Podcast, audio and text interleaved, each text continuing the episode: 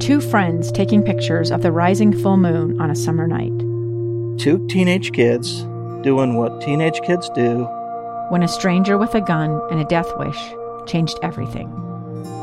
It was violent, it was senseless, and I will never understand it. I will never accept it.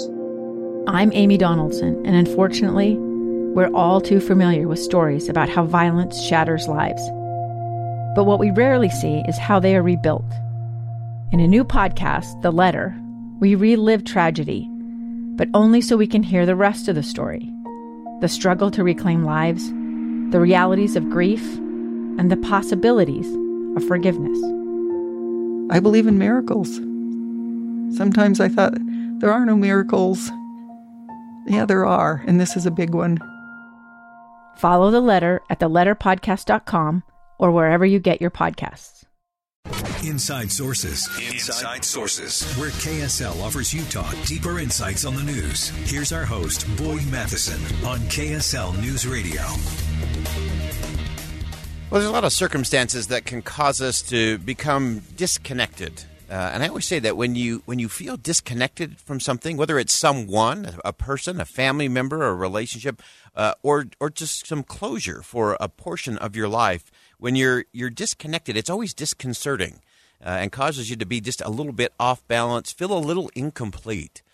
And there's all kinds of things that can cause that, whether it's uh, children separated at birth that, that, actually don't know each other, whether it's a connection to a again a family member, a friend, someone who made a difference. Uh, all of these different things uh, happen in our lives. And our next guest is someone who is is known as the locator. Uh, Troy Dunn is actually the founder of the Locator Foundation. Uh, he is known as the Locator. Some of you will recognize him from his TV uh, program that has done this for almost 30 years now, and that is to reconnect uh, those relationships, those things where people somehow get disconnected in life. It brings closure. It brings such joy and happiness. Uh, so it's great to have Troy Dunn on the program. And Troy's just one of the great human beings on the planet. Uh, he is a force of nature. And Troy, welcome to Inside Sources. Thank you, Ma- Boyd Matheson. I have to say, this is exciting. You're my, uh, you're I want to say I don't want to say the only reason, but you're the main reason that I listen to KSL. well, and uh, I feel like you are America's voice of reason. Well, so it's you. really cool to be here with you. well, let's get into the the Locator Foundation. Uh, give us a sense from this, from those who haven't tracked you and followed you on on TV. Uh, give us a sense of the Locator Foundation, the project, what it is that you're actually doing. Yeah. So for the last 30 years, this will separate out your listeners from young and old. Uh, but for the last 30 years, I've been granting wishes, reuniting families on national television, going all the way back to the the early 90s with the Sally Jessy Raphael and, and Montel Williams, those sort of shows, all the way up to Oprah and Dr. Phil and and, and uh, a few of my own shows, and that has blessed us with the opportunity to do that for about 40,000 families. Mm. Uh, somewhere in there, the company that I created that helped us create all of these reunions was bought, was acquired by Ancestry.com.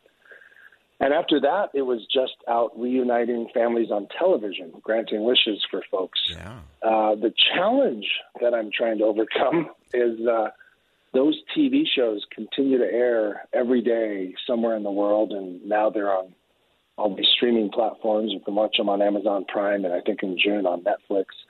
And it's exciting that our work continues to go forward. But every time somebody watches an episode, they go get on the internet to find me or our team to say, hey, there's somebody I'm desperately trying to find. And we haven't been in that business for years, but we do do it as a nonprofit. Yeah. So we set up the Locator Foundation, uh, which is at thelocator.org. And that's where people are finding us and, and asking for these wish requests. And as I'm sure, Boyd, you probably know this better than I do because you're so tuned into what's going on in the world. The the nonprofit sector has taken a hard hit after COVID, and it's been very slow to recover. Yeah. And the last I checked, about an hour and a half ago, we have 3,100 unfulfilled wishes from families who are desperately seeking mm. a family member. Yeah. And sadly, a high percentage of those are dying wishes, as we categorize them. Uh, so time is of the essence.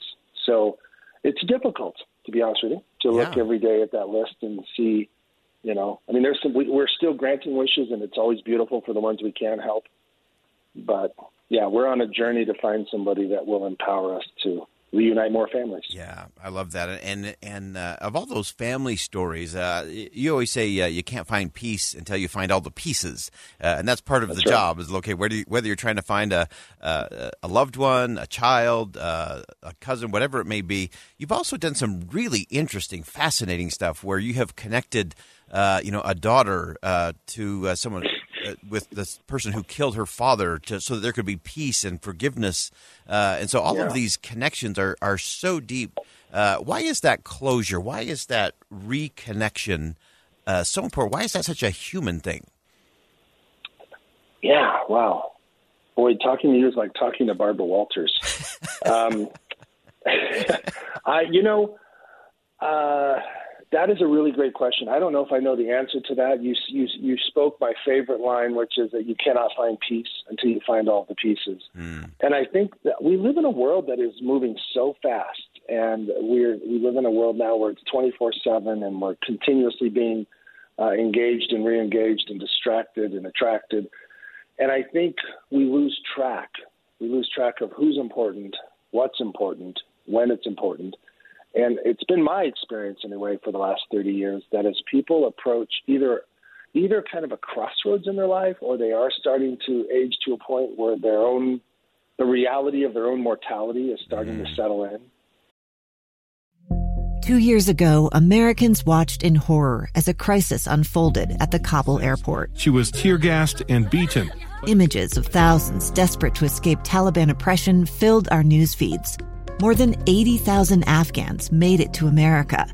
But the story didn't end there. It was very cold. There was no power, no heat. Who would help our newest neighbors?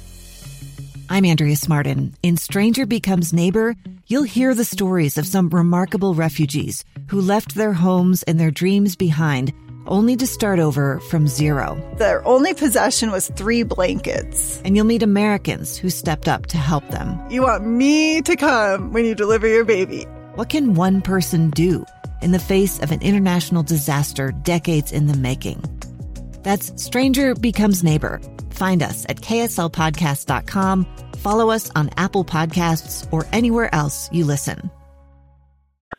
All of a sudden, I think it's almost organic. We begin to see more clear, and we all of a sudden realize what is most important, or I guess I should say, who is most important. Yeah. And and that's when they come come running to us. Yeah. And it's a beautiful experience. I mean, there's a lot of pressure involved because everybody comes a day late. right. but uh, but it is really it, it continually continually renews my faith in mankind uh, as I do see that even in this crazy world we live in that there is nothing that really ultimately keeps us from the people we love. It just takes sometimes a, a while to get to that point. Yeah. And then when people get to that point and they realize I haven't seen her or him in 20 years, 30 years, 50 years. So I enjoy it. I enjoy it because it feels like it feels like living family history. Mm. It feels like we're doing family history, but we're connecting people while they're still living, Yeah. which is super exciting. Uh, I, I love that, and and and is you know everyone everyone wants to be part of a story, uh, and all of those connections when you put those pieces back into place, and suddenly people say, "Oh wow." Well, that's that's why I'm that way, or wow, I could have. That's maybe how I got that trait, uh, or that tendency, or that that kind of passion, uh, and so connecting that to story again, especially for these folks who are maybe later in life and their story feels still feels a little incomplete. They don't have that piece or that hey, I am part of it. Uh, just real quickly, uh, Troy, give us one of these experiences where, again, it's got to be just extraordinary when you get those people in the room together, being reunited, reconnected. Uh, uh, how about a surprise moment uh, where you know maybe just the emotion was really raw, or something that was just uh, kind of one of those wow moments uh, in that reconnecting process? Gosh, there's so many that you know. I mean, we've done these for adoptees. We've done these for identical twins who didn't know they had a living twin. You know, to me, the ones that are life or death are the ones that that I look back on and remember. Can I tell you a short, fast story about one of them? Yeah. So this family had adopted a little girl. She was 11 years old. They were driving in the car on a vacation, and like children used to do, she was laid in the back seat, no seatbelt, sleeping. The car rolled several times in a terrible accident. She was severely injured. They ended up in a hospital. The parents uh, confided in the doctors that they were her adoptive parents, not her biological, and then the hospital told her that she needs a biological donor. And we were called on an emergency line that we keep stashed, stashed away we located the birth mother, woke her up at 4:30 in the morning. Oh my goodness. Um, she she whispered and said, "I've never told my husband. This happened before we were married."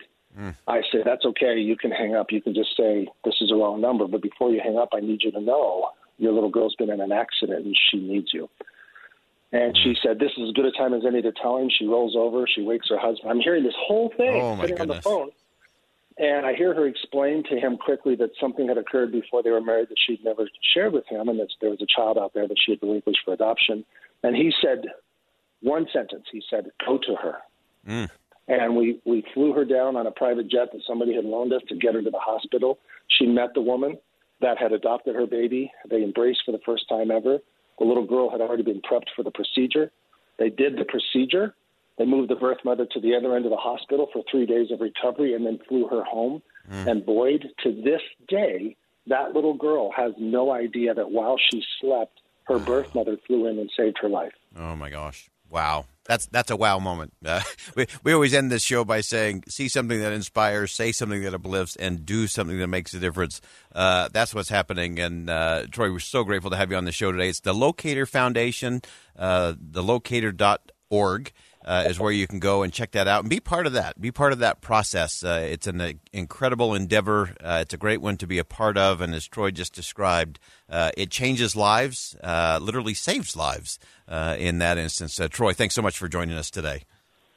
Thanks, Boyd. All right, again, that's Troy Dunn from the Locator Foundation. The lo- uh, the locator.org is where you can go check that out. And uh, those are important connections. We're all part of a story, and let's make sure we can have peace by finding all of those pieces. All right, uh, we'll step aside for one last commercial break. Come back, some final thoughts on a Friday on KSL News Radio. Stick around, we'll be right back.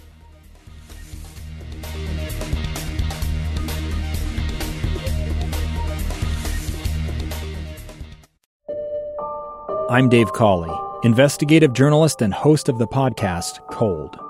Don't miss Cold's new season 3, where I look into the unsolved disappearance of Sheree Warren, a woman last seen leaving her job at a Salt Lake City office in 1985. Police cast suspicion on Sheree's estranged husband and boyfriend, but never made any arrests or recovered Sheree's remains. Find Cold Season 3, The Search for Sheree, anywhere you get your podcasts.